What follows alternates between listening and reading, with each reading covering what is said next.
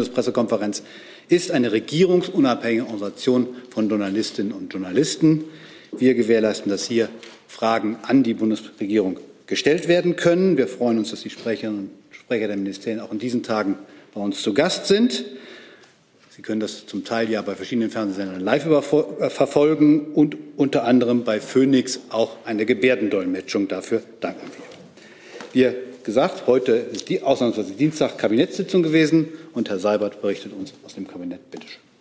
Ja, vorher würde ich gerne noch etwas anderes ähm, Ihnen sagen, äh, der Vorsitzende hat gerade gesagt, die Bundespressekonferenz ist eine regierungsunabhängige Organisation von Journalisten und Journalistinnen. Sie ist ein Ort der Pressefreiheit. Und deswegen ist es mir wichtig, gerade hier auch Stellung zu nehmen zu dem, was gestern ganz hier in der Nähe äh, in der Nähe des Paul-Löbe-Hauses, also eines Gebäudes des Deutschen Bundestags, geschehen ist. Mehrere Kameraleute und Reporter wurden angegriffen und an ihrer Arbeit und an der Berichterstattung gehindert. Die Bundesregierung verurteilt diesen Angriff.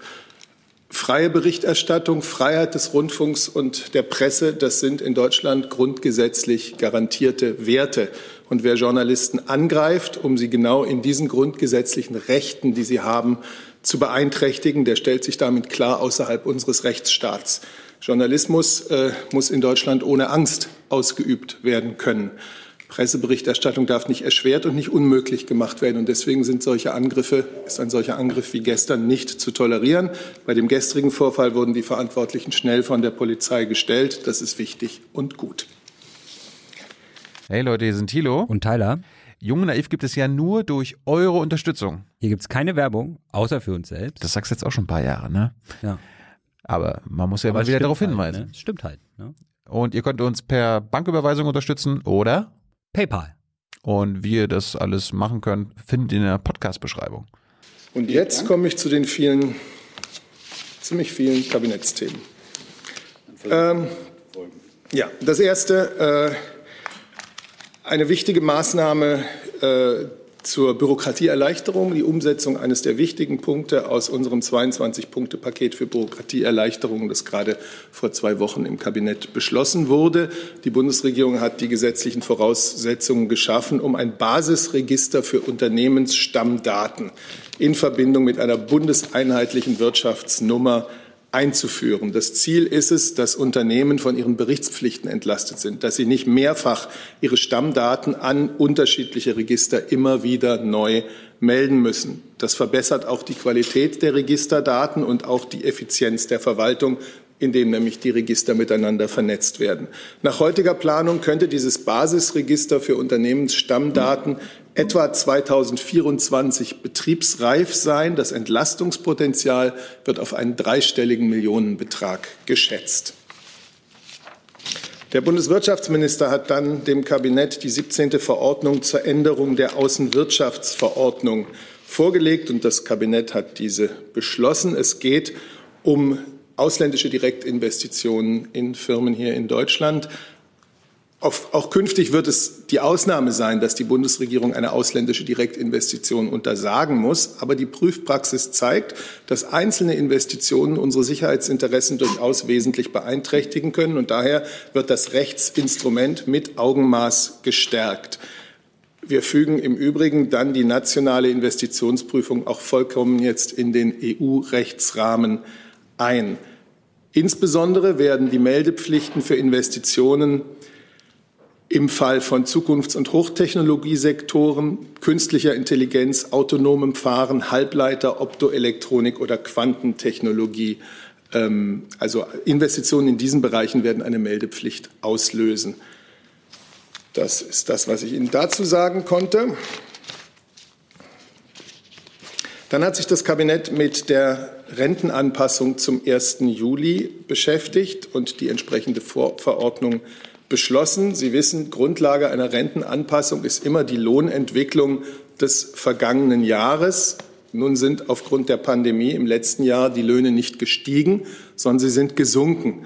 Da wir aber eine gesetzlich verankerte Rentengarantie haben, werden Rentenkürzungen dadurch verhindert. Der Rentenwert in Westdeutschland bleibt stabil bei 34,19 Euro. Im Osten steigt der Rentenwert ab dem 1. Juli um 0,72 Prozent von bisher 33,23 Euro auf 33,47 Euro. Die Grundlage dafür ist die sogenannte Ost-West-Rentenangleichung. In diesem Jahr ist der aktuelle Ostrentenwert mindestens so anzupassen, dass er 97,9 Prozent des Westwerts erreicht. Also wird auch in der Corona-Pandemie an dem Ziel der Vollendung der sozialen Einheit festgehalten. Dann ein wichtiger Beschluss des Kabinetts, der deutsche Aufbau- und Resilienzplan. Der Bundesfinanzminister wird dazu, wenn ich das richtig verstehe, später noch eine Pressekonferenz geben. Ich will mich deswegen einigermaßen kurz fassen, aber es ist ein sehr, sehr wichtiges Projekt.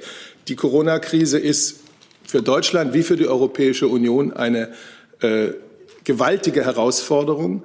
Die europäische Antwort darauf nennt sich Next Generation EU und deren größtes Ausgabeninstrument ist, der, ist die Aufbau- und Resilienzfazilität in Höhe von 672,5 Milliarden Euro. Damit ist der Grundstein gelegt worden, um gemeinsam gestärkt aus der Krise hervorzugehen. Um nun Mittel aus dieser Aufbau- und Resilienzfazilität zu erhalten, müssen die Mitgliedstaaten ihre eigenen nationalen Aufbau- und Resilienzpläne einreichen. Und das hat nun das Kabinett heute beschlossen. Auf äh, Basis äh, des Entwurfs, den es schon im Dezember gab, äh, wurde in einem sehr intensiven Dialog mit der Europäischen Kommission nun der Plan beschlossen und er wird am, bis zum 30. April nach Brüssel übermittelt. Der deutsche Plan setzt die politischen Schwerpunkte, die sich der europäische Plan setzt, für eine wirtschaftliche Erholung und für eine zukunftsfähige Wirtschaft und Gesellschaft in geeignete Maßnahmen um. Im Zentrum stehen Klimaschutz und Digitalisierung. Es gibt äh, durch diesen deutschen Aufbauplan Impulse in im Wesentlichen sechs Bereichen Klimapolitik und Energiewende, Digitalisierung der Wirtschaft und der Infrastruktur, Digitalisierung der Bildung, Stärkung der sozialen Teilhabe, Stärkung eines pandemieresilienten Gesundheitssystems und moderne Verwaltung und Abbau von Investitionshemmnissen.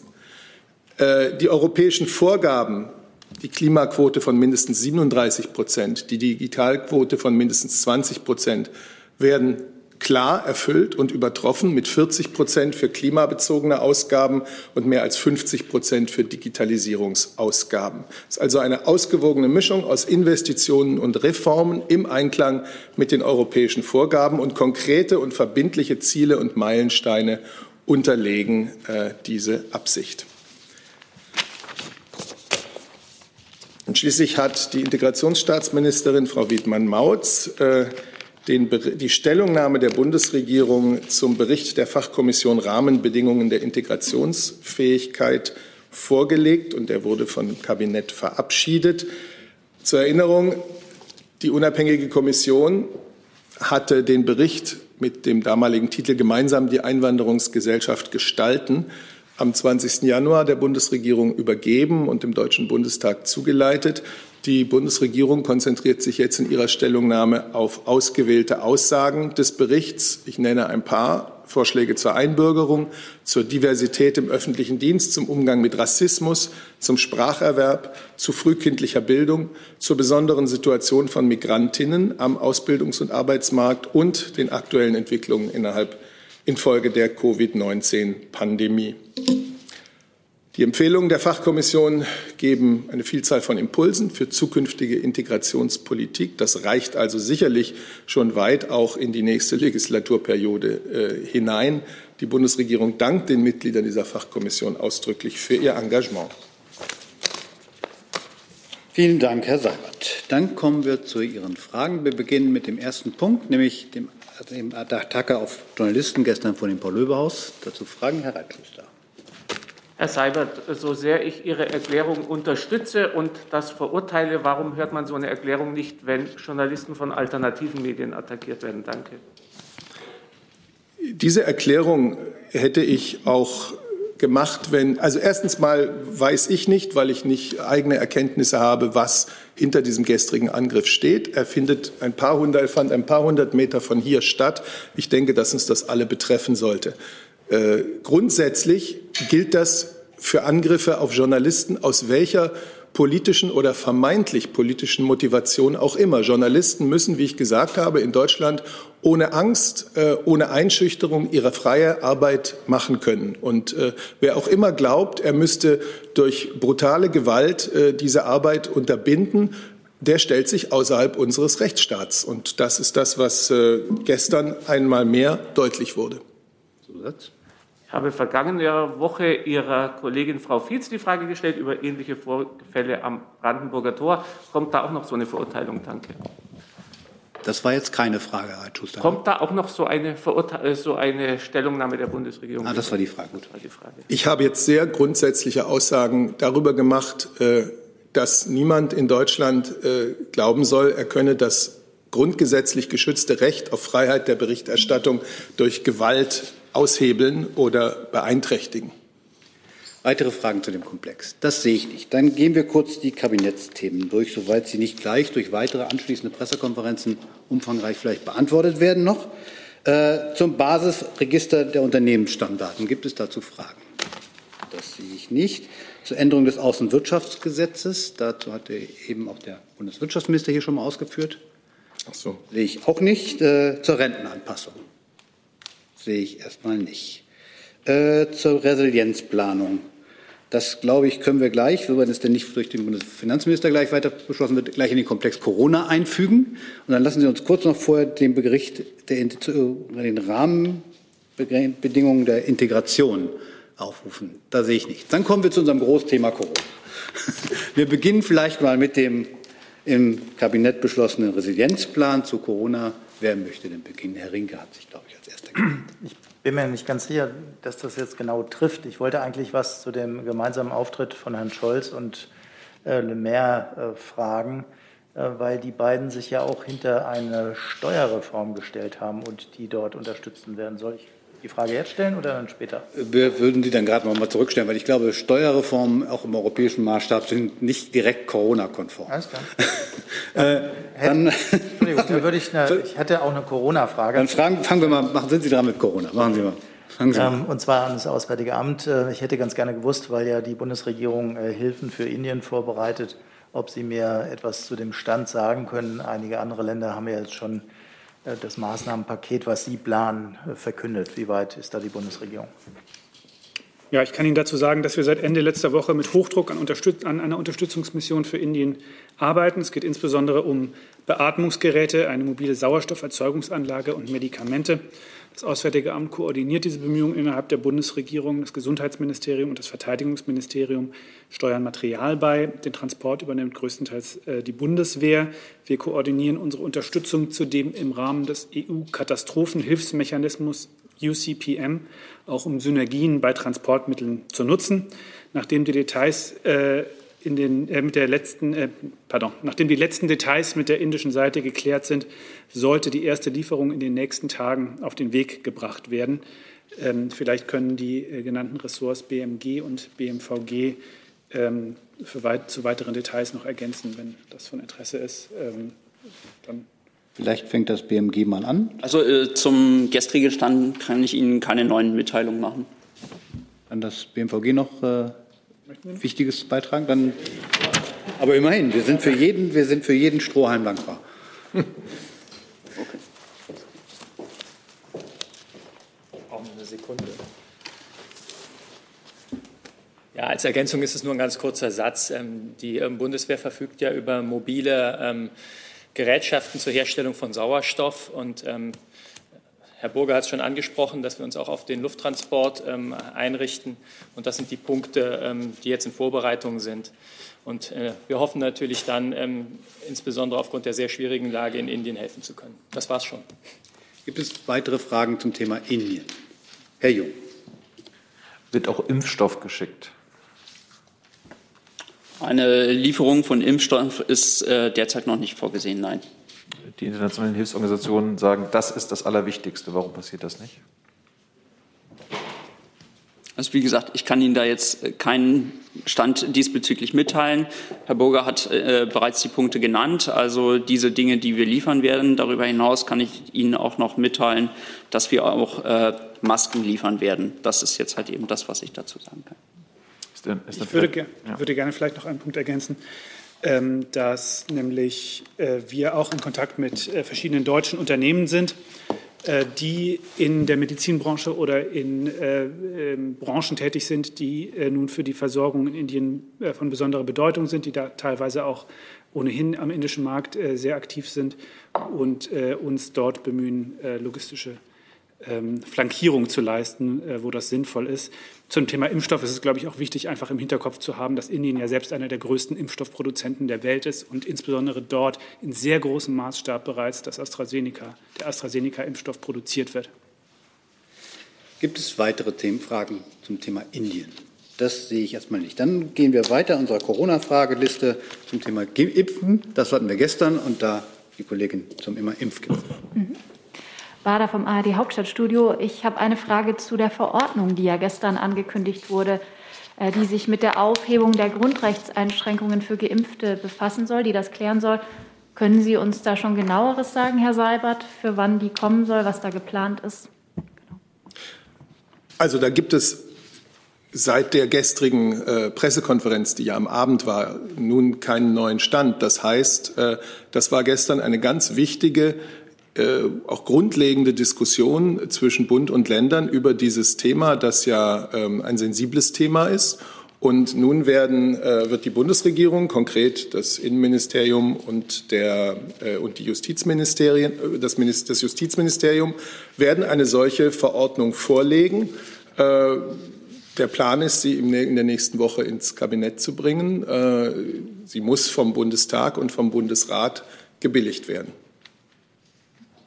Herr Hönig.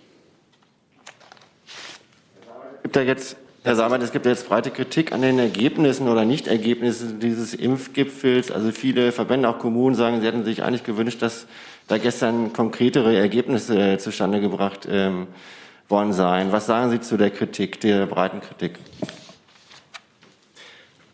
Ja, dazu sage ich, dass das wirklich wichtig war, dass über dieses Thema, das nicht so einfach zu entscheiden ist, ähm, angesichts der noch relativ geringen Zahl von Menschen, die wirklich schon eine komplette zweite Impfung hatten ähm, und den, der sehr vielen Menschen, die das noch nicht hatten, ähm, dass es noch nicht so einfach zu entscheiden ist. Und deswegen war eine, eine solche Diskussion mit den Ländern, die ja auch durchaus ein unterschiedliches Meinungsbild ergeben hat, sehr wichtig. Die Bundesregierung wird jetzt aber zügig diese Verordnung vorlegen, dem Bundestag zuleiten und dann auch dem Bundesrat. Also ähm, das ist ein Thema, dem, mit dem wir uns jetzt mit, äh, mit äh, aller Intensität befassen.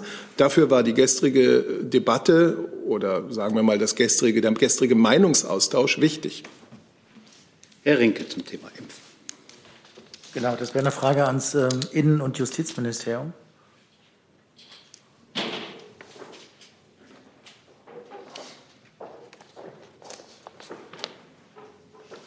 Und zwar wurde ja gestern zu dieser Verordnung auch ein Zeitplan genannt und äh, Herr Spahn erwähnte, dass am 28. Mai dann der Bundesrat ähm, final zustimmen könnte oder müsste. Ich hätte ganz gerne gewusst, warum das dann eigentlich so lange dauert für eine Verordnung, die ja kein Gesetz ist, ähm, das einen Monat lang zu diskutieren. Vielleicht können Sie uns einfach die Schritte bis zu einer finalen Verabschiedung noch mal nennen und die Gründe, warum das so kompliziert zu sein scheint. Sie anfangen? Fangen Sie doch an, Sie sind doch federführend. Ja, dann fange ich gerne an. Also ich denke, das hat äh, einerseits den Grund, dass der Bundesrat am nächsten, äh, zum nächsten Mal am 28. Mai tagt im Plenum. Vorher müsste der Bundestag zustimmen, der im Mai äh, meines Wissens zwei Sitzungswochen hat. Und was den Zeitplan der Bundesregierung angeht, den hat Herr Seibert ja gerade skizziert. Und das, da ist es jetzt so, dass ja die Bundesregierung schon konkrete Eckpunkte für die gestrige MPK vorgelegt hat. Auf diesen Eckpunkten bauen wir jetzt auf, erarbeiten diese Rechtsverordnung und äh, nächsten Mittwoch Kabinett ist ja eine sehr konkrete Aussage zum weiteren Zeitplan der Bundesregierung. Ja, ich habe dem gar nichts zu ergänzen. Das Verfahren ist dargestellt und äh, das Bundesinnenministerium begleitet das äh, konstruktiv. Ja. Darf ich nochmal nachfragen? Ich weiß, dass das eigentlich dann nicht Ihre Ebenen betrifft, wenn die Bundesregierung dann schon nächste Woche einen Verordnungsentwurf äh, beschließen will. Aber man ist ja doch, äh, oder man fragt sich, warum es dann keine Sondersitzungen von Bundestag und Bundesrat geben sollte. Also ist das mit der Bundesregierung vereinbart, dass man jetzt diesen langen Zeitraum, immerhin einen Monat, noch einhalten will? Oder würde die Bundesregierung begrüßen, wenn man diese Verordnung schneller auf den Weg bringt? Ich denke, den Sitzungsplan und den Zeitplan äh, der beiden Kammern unseres Parlaments sollten wir jetzt von dieser Bank her nicht äh, beeinflussen, sondern das äh, werden die in ihrer eigenen verfassungsmäßigen Zuständigkeit entscheiden. Darf ich noch eine die Gespräche mit den Ländern, und die Länder sind, wenn Sie so wollen, der Bundesrat, äh, sind ja gestern sehr intensiv und auch gut gewesen. Eine Nachfrage noch, ja? Ähm, hängt das möglicherweise auch damit zusammen, dass man eine Mindestquote von Vollgeimpften überhaupt erst haben möchte, damit äh, die Rückgabe von Rechten in Kraft treten kann? Äh, denn Herr Seibert hat ja eben darauf hingewiesen, dass im Moment sind wir, glaube ich, bei etwas über sieben Prozent. Also gibt es so eine Art Mindestquote, an die die beiden Ministerien denken? Da gibt es keine. Z Entschuldigung, sagen Sie es. Das ist für uns äh, als Justizministerium nicht das entscheidende Kriterium, ähm, weil Freiheitsrechte immer Rechte jedes Einzelnen sind und die Grundfrage ist, welche Freiheitseinschränkungen lassen sich für jeden Einzelnen, der davon betroffen ist, noch rechtfertigen und das eben dann bezogen auf geimpfte, Genesene und negativ getestete. Dann ist jetzt Herr Reituster drin, Timmermann. Eine Frage, die eigentlich vier anspricht, aber entscheiden Sie selber, wer antworten möchte. Laut PEI und RKI vom Freitag soll sich die Lage im Herbst entspannen, da soll weitgehend durchgeimpft werden. Gibt es schon Pläne, wie dann mögliche Sonderrechte wieder abgebaut werden oder wie damit umgegangen wird in diesem Fall? Gibt es da Automatismen oder dergleichen? Danke. Was heißt Sonderrechte abgebaut? Sie sagten gerade, gibt es Pläne, Sonderrechte abzubauen? Ich kann da Nennen jetzt nicht Sie es folgen. wie immer Sie möchten, die, einen Wegfall von Einschränkungen, die jetzt äh, geplant sind, beziehungsweise äh, Bevorzugungen von Geimpften. Wie würden Sie es Gut. nennen? Also nicht den Abbau von Sonderrechten, aber egal.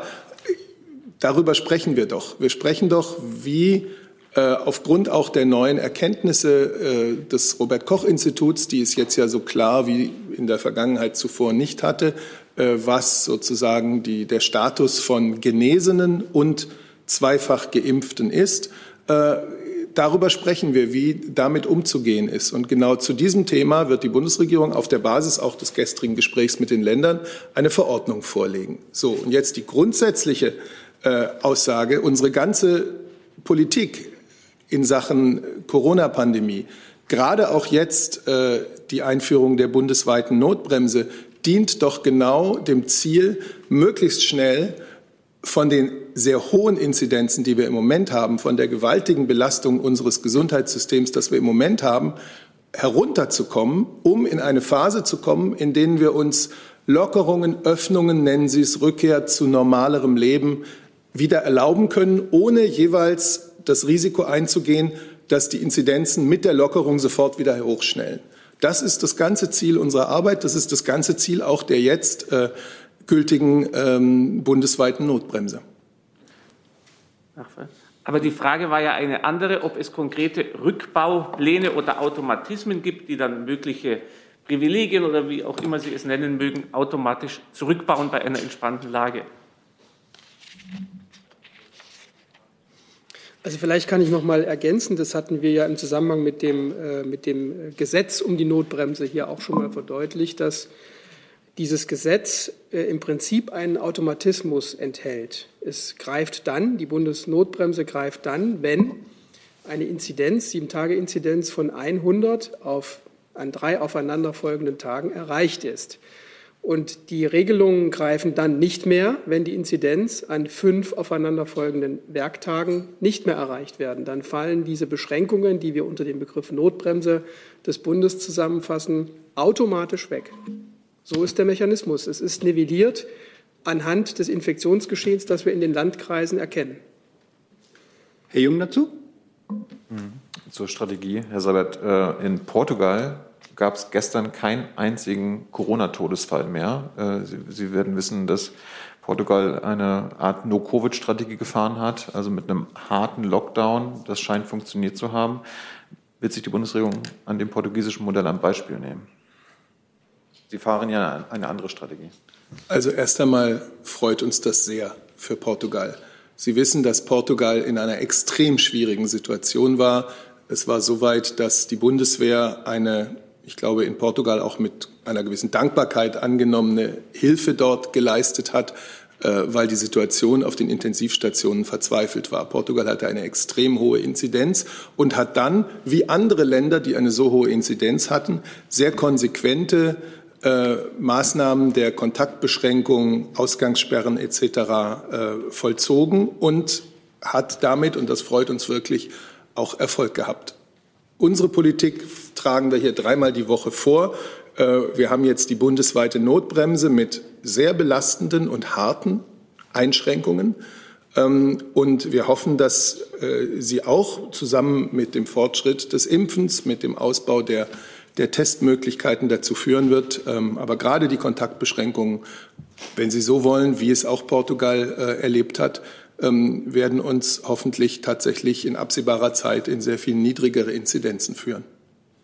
Aber Portugal hatte ja keine äh, Notbrems, äh, Notbrems-Inzidenzwerte von 100 oder 200 gemacht, sondern die haben ganz klar gesagt, das muss unter 30, unter 10. Das sind ja ganz andere, das ist ja eine ganz andere Strategie, Herr Seibert. Ich sehe jetzt nicht viel Sinn darin, äh, zwei Länder einfach so nebeneinander zu halten. Warum? Äh, Portugal kam von einer vielfach höheren Inzidenz. Portugal ist ein vergleichsweise im Vergleich zu Deutschland etwas kleineres Land, äh, liegt nicht in der Mitte Europas, sondern am Rande Europas. Äh, da stellen sich andere Probleme. Ähm, und deswegen, glaube ich, muss jedes Land sowohl von den Erfahrungen anderer lernen, als auch seine eigene Lage analysieren. Und äh, die Bundesregierung ist überzeugt, dass wir mit dem, was wir jetzt äh, mit Bund und Ländern äh, ausgehandelt, vom Bundestag und Bundesrat beschlossen haben, dass wir da einen guten Weg gehen. Dann habe ich zum Thema Impfen noch eine Frage, also Impfstoffe von Herrn Jordans von AP. Die USA haben angekündigt, 60 Millionen Dosen AstraZeneca-Impfstoff an andere Länder abzugeben. Plant Deutschland, Teile seines AstraZeneca-Impfstoffs, der ja auch nicht so gern genutzt wird, abzugeben und wenn ja, wie viel? Ich glaube, das kann das Gesundheitsministerium oder vielleicht das Außenministerium. Zurzeit haben wir keine Hinweise darauf, dass der AstraZeneca-Impfstoff nicht genutzt wird. Äh, ganz im Gegenteil. Die Reserven daraufhin, äh, darauf hat ja Herr Minister Spahn in den vergangenen Tagen häufiger hingewiesen, in den äh, Lagern, in den Impfzentren, die sind abgeschmolzen. Insofern ähm, kann ich Ihnen da jetzt keine ähm, Lieferungen ins Ausland ankündigen. Gibt es weitere Fragen zu dem Thema Impfen, Impfstoff oder USA ähnliches? Der Rinke fängt an. Genau. Herr Gülder, dann andersrum gefragt. Würde sich denn die Bundesregierung bemühen, ähm, Impfstoff aus den USA, der dort nicht verwendet wird, zu bekommen? Weil es gibt ja immer wieder Berichte über Lieferschwierigkeiten von AstraZeneca. Wenn da jetzt größere Bestände verfügbar sind, bemüht sich die Bundesregierung darum und damit zusammenhängt, äh, wie, unter, wie beurteilen Sie die Klage der EU-Kommission gegen das Unternehmen? Wenn es solche Angebote seitens der USA gibt, die an Deutschland gerichtet werden, ähm, kann ich da gerne etwas zu sagen. Mir sind solche direkten Angebote an Deutschland nicht bekannt und insofern kann ich da auch jetzt keine Auskunft zutreffen. Ich kann hier natürlich nicht für die USA sprechen, aber ich meine mich zu erinnern, äh, vor einiger Zeit gelesen zu haben, dass die USA insbesondere an Mexiko und Kanada denken, ihre direkten Nachbarn. Frau Kollegin, zu dem Thema. Ja. Also im weitesten Sinne, es geht um Corona auch. Ähm, naja, wir würden gerne das mal beim Thema Impfen bleiben. Ähm, dann kommen wir, oder Impfstoffe, da waren wir Nee, gerade. dann muss ich noch. Kommen wir gleich dazu. Herr Hönig dazu? Herr Gülde und Herr Seibert, also wenn die Impfpriorisierung beendet wird, dann spätestens Anfang Juni, dann kommt es ja umso mehr auf die Impfbereitschaft an der Bevölkerung. Wie würden Sie diese denn einschätzen aktuell? Wie könnte sie verbessert werden aus Ihrer Sicht? Also zunächst einmal, wir haben immer gesagt, die Impfpriorisierung kann im Juni aufgehoben werden. Wir haben jetzt noch nicht von, von Anfang Juni gesprochen, sondern im Juni. Äh, der genaue Zeitpunkt hängt natürlich auch vom Fortgang der ähm, aktuellen Impfkampagne ab, äh, auch wie wir mit der dritten Kategorisierung äh, in der Impfkampagne durchkommen. Und ähm, ja, also wie gesagt, auch das, das Thema Priorisierung, das hat, das hat durchaus seine Berechtigung. Was jetzt die Bereitschaft zur Impfung äh, anbelangt, dazu gibt es Studien, beispielsweise seitens der Universität Erfurt. Die haben gezeigt, dass die Impfbereitschaft zunehmend steigt. Also wir sehen da tatsächlich seit äh, Dezember, da hatten wir, ich glaube, Anfang Dezember, da hatten wir wirklich einen Tiefstand. Ähm, und seither sehen wir eigentlich eine kontinuierliche Steigerung der Impfbereitschaft. Nichtsdestotrotz, daraufhin haben wir auch immer wieder aufmerksam gemacht, haben wir eine mehrgeteilte Kampagne, mit der wir halt eben tatsächlich auch zum Impfen aufrufen. Und es bleibt natürlich halt eben immer wieder auch der Aufruf. Also das Impfen schützt vor einem schweren Krankheitsverlauf von Covid. Und das ist, denke ich, auch die, das beste Argument, sich impfen zu lassen. Im Laufe der Zeit und äh, im Verlauf der Impfkampagne werden ja immer neue Bevölkerungsgruppen angesprochen oder kommen eben für eine Impfung in Frage. Das waren jetzt zunächst mal die ganz Alten. Wir sind jetzt in der, wir nähern uns jetzt der Prioritätsgruppe 3. Da ist bereits begonnen worden. Und dann kommen natürlich irgendwann auch die vielen jungen Menschen hier im Lande. Und natürlich muss eine Impfkampagne, muss, muss der Appell, den die Bundesregierung macht, immer auch auf diese neuen Zielgruppen, die dann in den, in den Fokus kommen, eingehen. Und es wird aber immer um die gleichen äh, Grundsätze dabei gehen, um größtmögliche Transparenz, um Information, sachliche Information und auch darum, ähm, auf auch skeptische Fragen einzugehen. Das haben wir bisher gemacht und das werden wir im, das BMG ist ja da wirklich äh, ganz vorne und äh, das Bundespresseamt bemüht sich mit seinen Mitteln auch und das werden wir auch weiterhin tun. Zusatz nicht? Ja, vielleicht noch eine Frage, Herr Göder, warum die Betriebsärzte erst ab Juni mit einbezogen werden, weil also viele Unternehmen bereiten sich schon vor. Es gibt ja auch Modellprojekte und äh, viele Experten sagen auch, dass gerade über die Betriebsärzte das ein entscheidender Hebel ist. Also warum werden die Betriebsärzte erst ab Juni einbezogen? Liegt das daran, dass äh, es zu wenig Impfdosen bis dahin gibt? Das liegt an der Impfstoffmenge. Ja, so ist es. Gibt es weitere Fragen zum Thema Impfen? Impfstoff, Impfreihenfolge, Impfpriorisierung?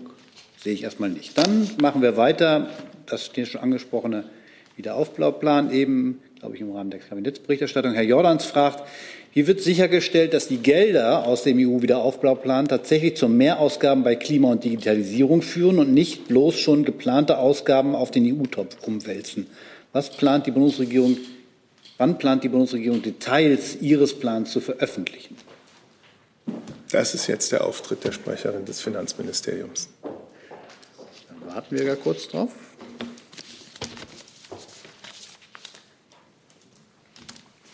Ja, ähm, danke für die Frage. Wie gesagt, ich kann da nur auf die äh, Pressekonferenz, die ähm, Herr Scholz gleich mit äh, Herrn Le Maire durchführen wird, verweisen und äh, will da nichts vorwegnehmen.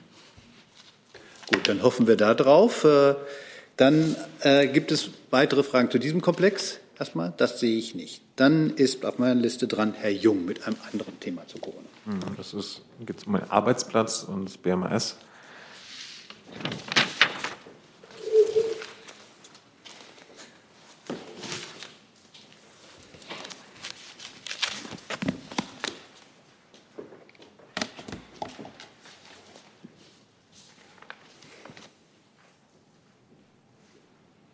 Gegebenenfalls kann Herr Seibert vielleicht auch antworten, weil das BMAS die letzten Male nicht geantwortet hat. Äh, die Frage ist immer noch im Raum, warum es keine FFP2-Maskenpflicht am Arbeitsplatz gibt.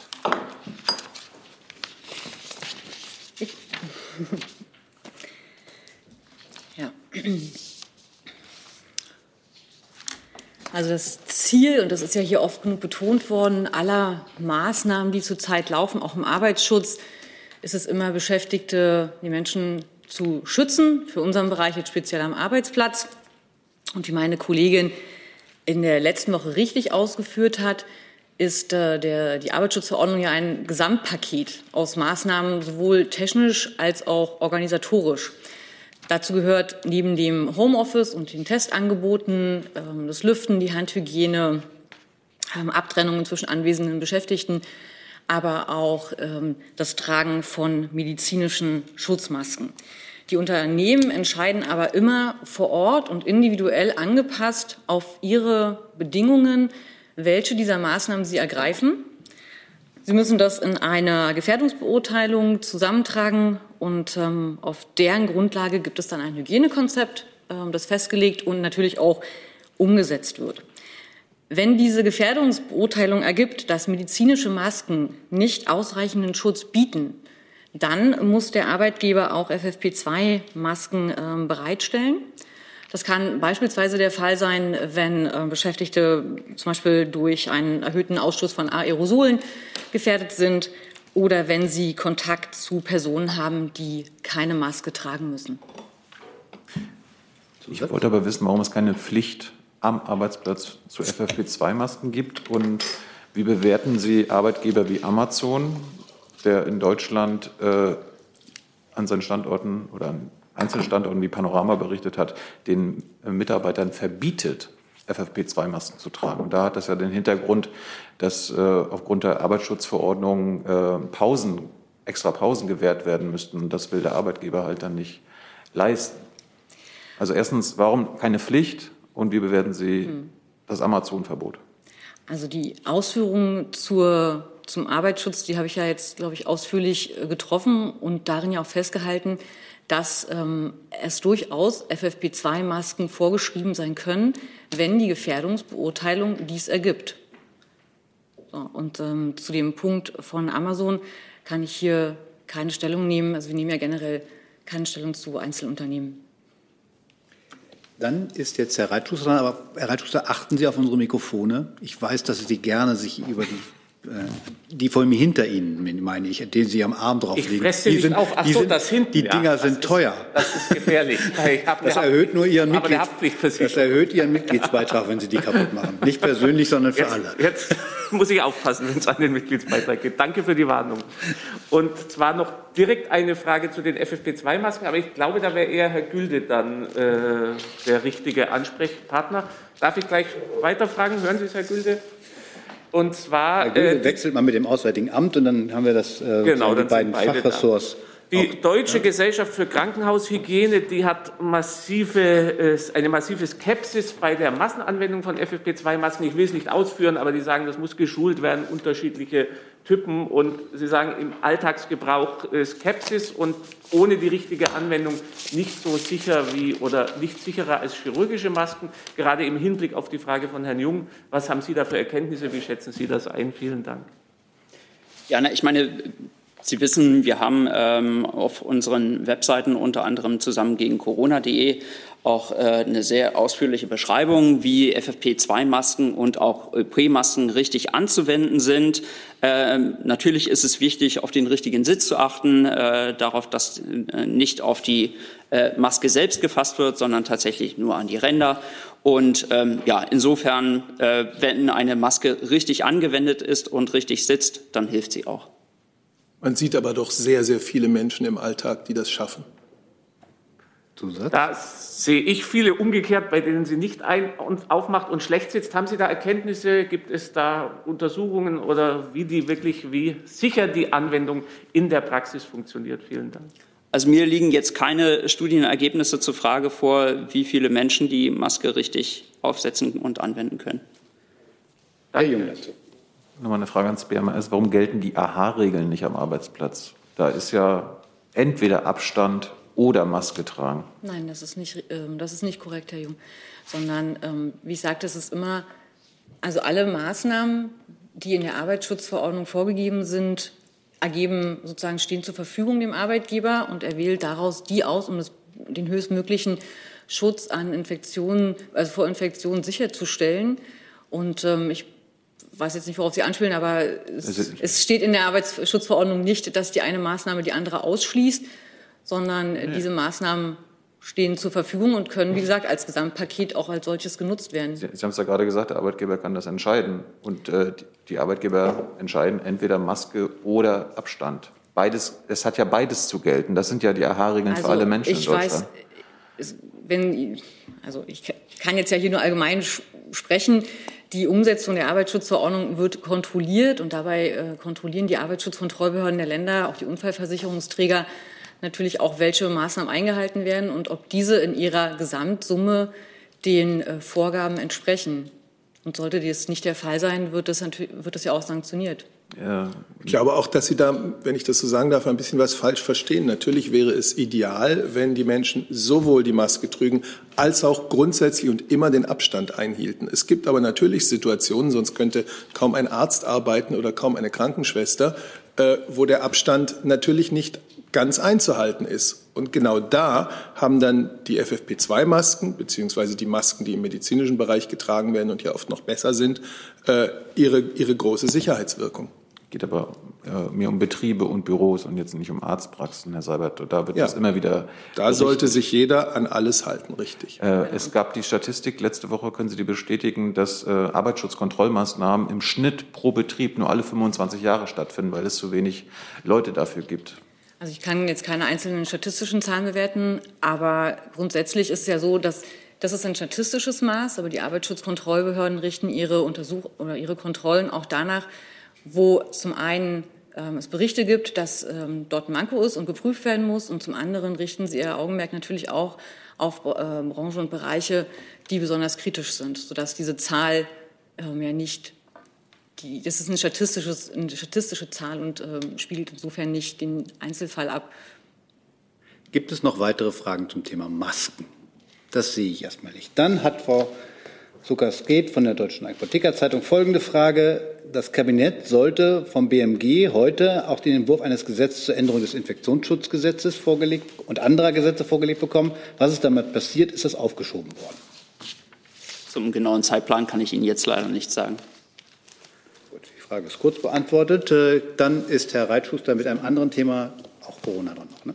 Mal kurz zu unserem gestrigen Disput. Sie haben ja gesagt, das äh, Gesundheitsministerium hat die wissenschaftlichen Studien für die Nachweise der Nützlichkeit einer nächtlichen Ausgangssperre. Ich habe recherchiert, auf Ihrer Seite gibt es insgesamt drei äh, Links zu wissenschaftlichen Studien. Sie nennen die auch wissenschaftliche Studien. Es sind aber alles nicht peer-reviewte Studien, also keine kontrollierten Studien. Und Wissenschaftler sagen, das sei unsolide, wenn man die als wissenschaftlich ausgebe.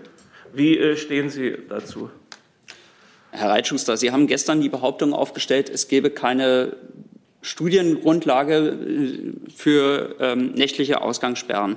Dem habe ich widersprochen, habe auch auf die Studienlage dazu hingewiesen. Darüber hinaus habe ich jetzt keine weiteren Erkenntnisse und ähm, gehe geh jetzt auch nicht mit Ihnen die Einzelstudien durch. Ähm, Selbstverständlich, wenn Sie jetzt methodische Menge in diesen Studien festgestellt haben, dann steht es Ihnen natürlich frei, die Autorinnen und Autoren darauf hinzuweisen. Aber jetzt zu diesen Einzelfragen kann ich mich jetzt nicht einlassen. Sie hatten gestern nach diesen Studien gefragt. Ich habe Ihnen diese genannt. Ich habe die Aussage von mir nicht so in Erinnerung, wie Sie sie gesagt haben. Müssen wir nachlesen, ob das so stimmt. Aber die konkrete Frage, warum geben Sie wissenschaftliche Studien als wissenschaftliche Studien aus, die damit nicht peer-reviewed, die nicht peer-reviewed sind und damit nicht den Ansprüchen für eine wissenschaftliche Studie genügen? Danke. Ich habe jetzt meinen Ausführungen äh, gar nichts weiter hinzuzufügen. Grundsätzlich ist es so, Herr Reitschuster, wir sehen den Nutzen und den Zweck äh, nicht pharmazeutischer Interventionen. Den sehen wir seit einem Jahr. Ähm, das ist das Maske tragen, das ist, äh, das ist das Beschränken von Kontakten, das ist das Abstandsgebot, Hygienemaßnahmen. Das sind alles Dinge, die sich auch in, in den Zahlen tatsächlich widerspiegeln. Und darüber hinaus, ja, auch nächtliche Ausgangsbeschränkungen haben einen Effekt. Die sollen nämlich Kontakte vermindern. Und das ist das tatsächlich, was wir damit bezwecken. Und auf die Studienlage dazu habe ich gestern hingewiesen. Herr Hönig ist dran. Ja, das wäre eine Frage ans BMJV. Sagen wir mit Corona.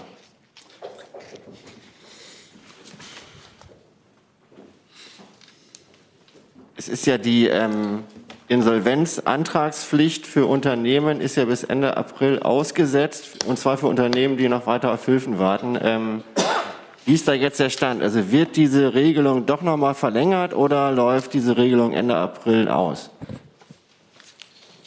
Ja, dazu habe ich mich ja gestern äh, hier schon geäußert. Äh, da gibt es seit gestern keinen neuen Stand. Im Moment ist eine Verlängerung über den 30. Äh, April hinaus ähm, falls von uns nicht geplant, aber dazu laufen noch weitere Gespräche. Dann habe ich noch eine Frage von Herrn Jordans zu den Corona-Inzidenzzahlen. Die Kanzlerin hat am Montag vorgerechnet, dass die Inzidenzen während einer Übergangsphase deutlich höher sein können, als sie aussehen, weil sie nur die Menschen betrifft, die noch nicht geimpft wurden. Soll das vom RKI entsprechend wiedergegeben werden und wird sich das auch auf die Notbremse auswirken? Das müsste ich gegebenenfalls nachreichen. Tun wir das. Gibt es weitere Fragen zum Thema Corona? Bitte schön. Ja, Herr Seibert, ich habe eine Frage zum Beratergremium der Bundeskanzlerin. War ja schon öfter das Thema. Hat sich das geändert? Ähm, kommt das noch regelmäßig zusammen und lässt sich die Bundeskanzlerin weiterhin regelmäßig beraten? Also, äh, wir haben das tatsächlich schon vielfach äh, besprochen. Es war der Bundesregierung immer wichtig, dass die Maßnahmen, äh, die oft auch sehr belastenden Maßnahmen, die wir äh, für die Pandemiebekämpfung beschließen, dass die fundiert, dass die gut begründet sind. Und deswegen gibt es ganz engen Austausch mit unterschiedlichsten Experten. Also Sie sprechen jetzt von dem Beratergremium. Das gibt es in dem Sinne nicht, sondern es gibt Beratungen, und zwar nicht nur auf der Ebene der Bundeskanzlerin, sondern natürlich auch bei den zuständigen Ministern, je nach Ressort, mit ganz unterschiedlichen Experten und Expertinnen. Das können äh, Virologen, Epidemiologen sein, das können äh, Mathematiker und Mobilitätsforscher sein, das sind Menschen aus den Sozialwissenschaften, wenn es zum Beispiel um die ähm, um die Auswirkungen auf Kinder oder auf Familien geht. Und diese, äh, diese dieses Einholen von wissenschaftlichen Informationen, wissenschaftlicher Kenntnis, das wird sich auch weiter fortsetzen, ja. Eine, eine, Nachfrage, wie oft kommt die Kanzlerin da mit verschiedenen Experten zusammen? Das kann ich Ihnen nicht so, da kann ich Ihnen jetzt nicht sagen, einmal die Woche oder, oder dreimal im Monat, äh, weil es eigentlich immer wieder einen Austausch gibt. Es gibt ja auch äh, schriftliche Ausarbeitungen von Wissenschaftlern. Und äh, wenn die Bundeskanzlerin äh, die liest oder die Minister und Ministerinnen die lesen, dann ist das auch ein, ein, ein zur Kenntnis nehmen von wissenschaftlicher und vom Forschungsstand. Ähm, ich kann Ihnen das so nicht benennen, aber es ist von Anfang an in dieser Pandemie so gewesen, dass es einen engen Kontakt mit der Wissenschaft in ihrer gesamten Breite gab und auch weiter geben wird, weil es uns wichtig ist, dass Entscheidungen, die wir treffen und die die Bevölkerung, die Bürger und Bürgerinnen zum Teil ja schwer belasten in ihrem, äh, in ihrem täglichen Leben, dass die auch ähm, sozusagen wissenschaftlich fundiert sind. Ja. Gibt es weitere Fragen zum Thema Corona? Dann würde ich gerne zu zwei anderen Komplexen kommen. Frau Bader hat eine Frage, glaube ich, zum Sozialgipfel. Stellen Sie die gleich mal. Herr Hönig hat dann auch eine. Ja, eine Frage zum Terminkalender für kommende Woche. Wurde ja eingeladen zu einem Sozialgipfel in Porto. Die Regierungschefs der EU. Ist da schon was in Planung, wie die Bundesregierung sich da beteiligen wird? Also die Termine der kommenden Woche werde ich wie üblich am Freitag hier ankündigen. Und äh, dazu äh, gibt es Gespräche auch mit den europäischen Partnern. Weitere Fragen zu diesem Komplex? Das sehe ich nicht. Dann ist Herr Hönig dran. Herr Seibert, morgen sind ja die deutsch-chinesischen Regierungskonsultationen. Inwieweit äh, sind da konkrete Beschlüsse geplant und wenn ja, in welchen Bereichen? Also beispielsweise Marktzugang für deutsche Firmen etc. Ähm, und wird es im Anschluss eine Pressekonferenz geben der Bundeskanzlerin? Ich glaube, ich habe meinen schönen Zettel zu diesem Thema heute nicht dabei. Das ist natürlich schade. Also, ich kann Ihnen aber sagen, dass ich hatte ja gestern vorgetragen, dass das das erste Mal ist, dass Regierungskonsultationen ähm, in einem digitalen Format äh, stattfinden. Es wird erst äh, es wird ein Plenum geben, es wird die bilateralen Gespräche der Minister und Ministerinnen mit ihren chinesischen Counterparts geben, es wird das Gespräch der Bundeskanzlerin geben ähm, mit dem Ministerpräsidenten und wir werden die Eröffnungsstatements beider Seiten, also der Bundeskanzlerin und von Ministerpräsident Li Keqiang, ähm, veröffentlichen. Eine Pressekonferenz ist äh, in diesem Jahr, wo das Ganze digital durchgeführt wird, nicht vorgesehen. Herr Rinke. Und was es an, weil Sie danach fragten, konkreter konkreten Abschlüssen oder, oder Beschlüssen im Bereich der wirtschaftlichen Zusammenarbeit, auch der Unternehmenszusammenarbeit gibt, da muss ich Sie auf morgen vertrösten. Herr Rink. Ja, zwei kurze Nachfragen dazu. Einmal ähm, der Grund, warum es keine Pressekonferenz gibt. Sie haben jetzt nur digital erwähnt, aber es gibt ja durchaus auch Formate, in denen die Kanzlerin digitale Pressekonferenzen macht. Also warum ist das diesmal nicht vorgesehen? Weil der Kanzlerin das ja normalerweise auch in den Kontakten zu China immer sehr wichtig war. Und können Sie uns sagen, welche Minister eigentlich teilnehmen? Ist das das gesamte Kabinett oder nur Einzelne? Also das sind äh, auf deutscher Seite nach dem Stand der Planungen äh, neben der Bundeskanzlerin, der Außenminister, die Justizministerin, der Vizekanzler und Finanzminister, der Wirtschaftsminister, der Verkehrsminister, die Bildungsministerin, der Gesundheitsminister, die Ernährungs- und Landwirtschaftsministerin und äh, der Arbeits- und Sozialminister, der Minister für wirtschaftliche Zusammenarbeit und äh, die Umweltministerin wird durch Staatssekretär Flassbart vertreten. Also es ist äh, das Kabinett, kann man so sagen. Ich habe jetzt vielleicht jemanden vergessen, aber es ist ein Großteil des Kabinetts vertreten. Und in der Frage der Pressekonferenz, das wird ja jedes Mal neu entschieden. Es hat auch schon andere Regierungskonsultationen gegeben, beispielsweise mit Indien. Ähm, da gab es keine Pressekonferenz. Es gibt dieses Mal, äh, hat man sich auf diese Form geeinigt. Und das ist keine Aussage darüber, wie es beim nächsten Mal wäre, wo wir dann hoffentlich auch wieder in der Lage sind, sozusagen beieinander zu sitzen. Zusatz? Es gibt die Vermutung, dass das damit zusammenhängen könnte, dass es neben dem Wunsch nach gemeinsamen Projekten auch sehr viele Differenzen mit China gibt und dass das der Grund sein könnte, warum keine Pressekonferenz gewünscht ist. Was sagen Sie dazu? Diese Vermutung kommentiere ich nicht. Äh, wir haben immer gesagt, es wird um die gesamte Breite der deutsch-chinesischen Zusammenarbeit gehen. Äh, und ich habe am Montag ja hier dazu gesprochen, dass es neben, äh, neben konkreten gemeinsamen Interessen und dem konkreten Wunsch auf gemeinsamen Projekten auch voranzukommen, natürlich auch ähm, in der deutsch-chinesischen, im deutsch-chinesischen Verhältnis auch Meinungsunterschiede gibt, die mit den unterschiedlichen Gesellschaftssystemen zusammenhängen. Gibt es weitere Fragen zum deutsch-chinesischen Gespräch morgen? Das sehe ich nicht. Dann ist Herr Jung mit einem weiteren Thema dran, das er genannt hat geht um Israel und Palästina ans Auswärtige Amt. Es geht um einen Report, den Human Rights Watch heute veröffentlicht hat, 213 Seiten äh, dick, wo es um die Behandlung der Palästinenser durch die Israelis geht. Und Human Rights Watch stellt fest, dass israelische Behörden äh, Verbrechen, Zitat, Verbrechen gegen die Menschlichkeit von Apartheid und Verfolgung begehen. Äh, Human Rights Watch hat äh, den Report auf israelischen Regierungsrichtlinien basiert, die, Zitat, israelische Juden die Dominanz über Palästinenser in Israel selbst und den Besatzungszonen garantieren soll. Wie bewerten Sie ähm, diesen Bericht und haben Sie ähnliche ähm, Funde gemacht? Es tut mir leid, zu diesem Bericht liegt mir noch keine Einschätzung vor. Wenn wir da etwas nachzureichen haben, werde ich das gerne tun. Die, die Bundesregierung haben ihre, äh, die Botschaft in Israel oder vor Ort in Ramallah Verbrechen gegen die Menschlichkeit von Apartheid und Verfolgung bisher festgestellt.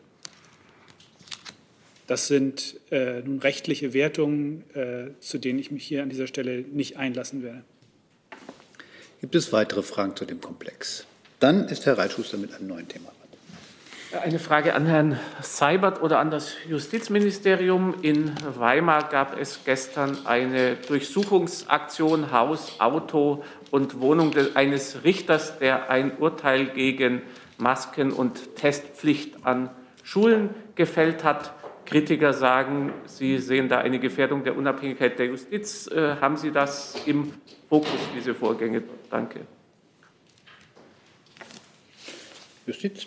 Ja, Herr Reitschuster, wie Sie wissen, äh, kommentieren wir einzelne Ermittlungsverfahren ähm, von Staatsanwaltschaften ähm, oder gerichtliche Verfahren grundsätzlich nicht als Bundesjustizministerium. Wir achten die Unabhängigkeit der Justiz. Und vielleicht noch ein sozusagen redaktioneller Hinweis. Sie können sich auch anschauen, wie andere Gerichte, insbesondere die Verwaltungsgerichte, entschieden haben in diesen Fragen. Zusatz? Herr Kall, das war aber nicht meine Frage. Meine Frage war, ob Sie es im Fokus haben. Danke. Wie gesagt, wir kommentieren staatsanwaltschaftliche Ermittlungsverfahren nicht. Herr Jung dazu? Wenn Justiz gegen Justiz vorgeht, dann ist doch die Just, äh, Justizfreiheit garantiert, oder?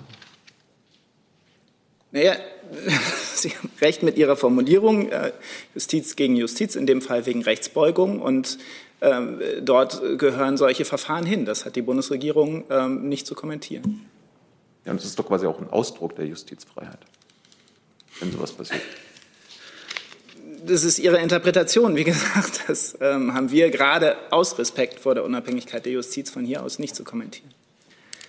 Hey Leute, Thilo hier. Unsere naive Arbeit in der Bundespressekonferenz und unsere wöchentlichen Interviews, die sind nur möglich, weil ihr uns finanziell unterstützt. Und damit das so bleibt, bitten wir euch, uns entweder per Banküberweisung oder PayPal zu unterstützen. Weitere Infos findet ihr in der Podcast-Beschreibung. Danke dafür. Gibt es weitere Fragen zu diesem Komplex? Dann ist Herr Hönig dran. Ja, das ist eine Frage ans BMWI. An Frau Eichler.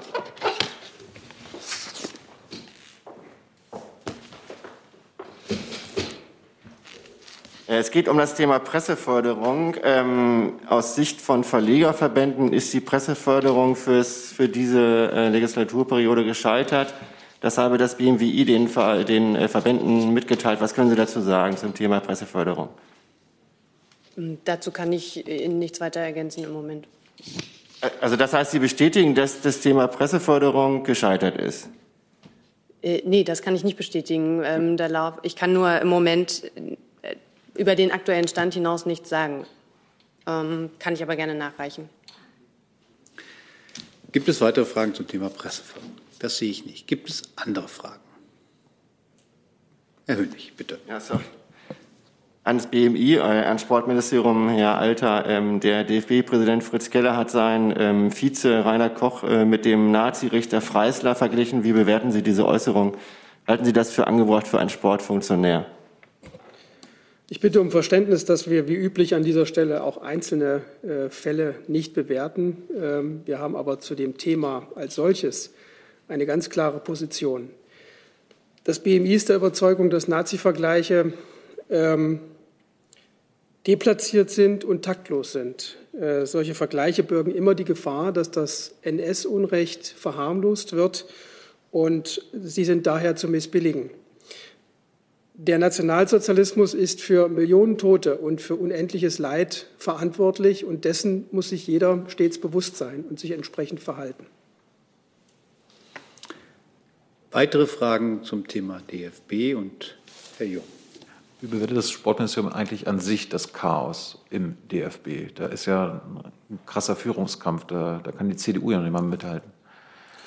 Wir haben keine Veranlassung, die äh, internen Prozessabläufe des DFB zu bewerten. Ähm, wir haben erstens keine detaillierte Kenntnis über die Gespräche, die intern laufen und würden das auch nicht öffentlich kommentieren wollen. Gibt es andere Fragen? Das sehe ich nicht. Dann bedanke ich mich und wünsche einen schönen Tag.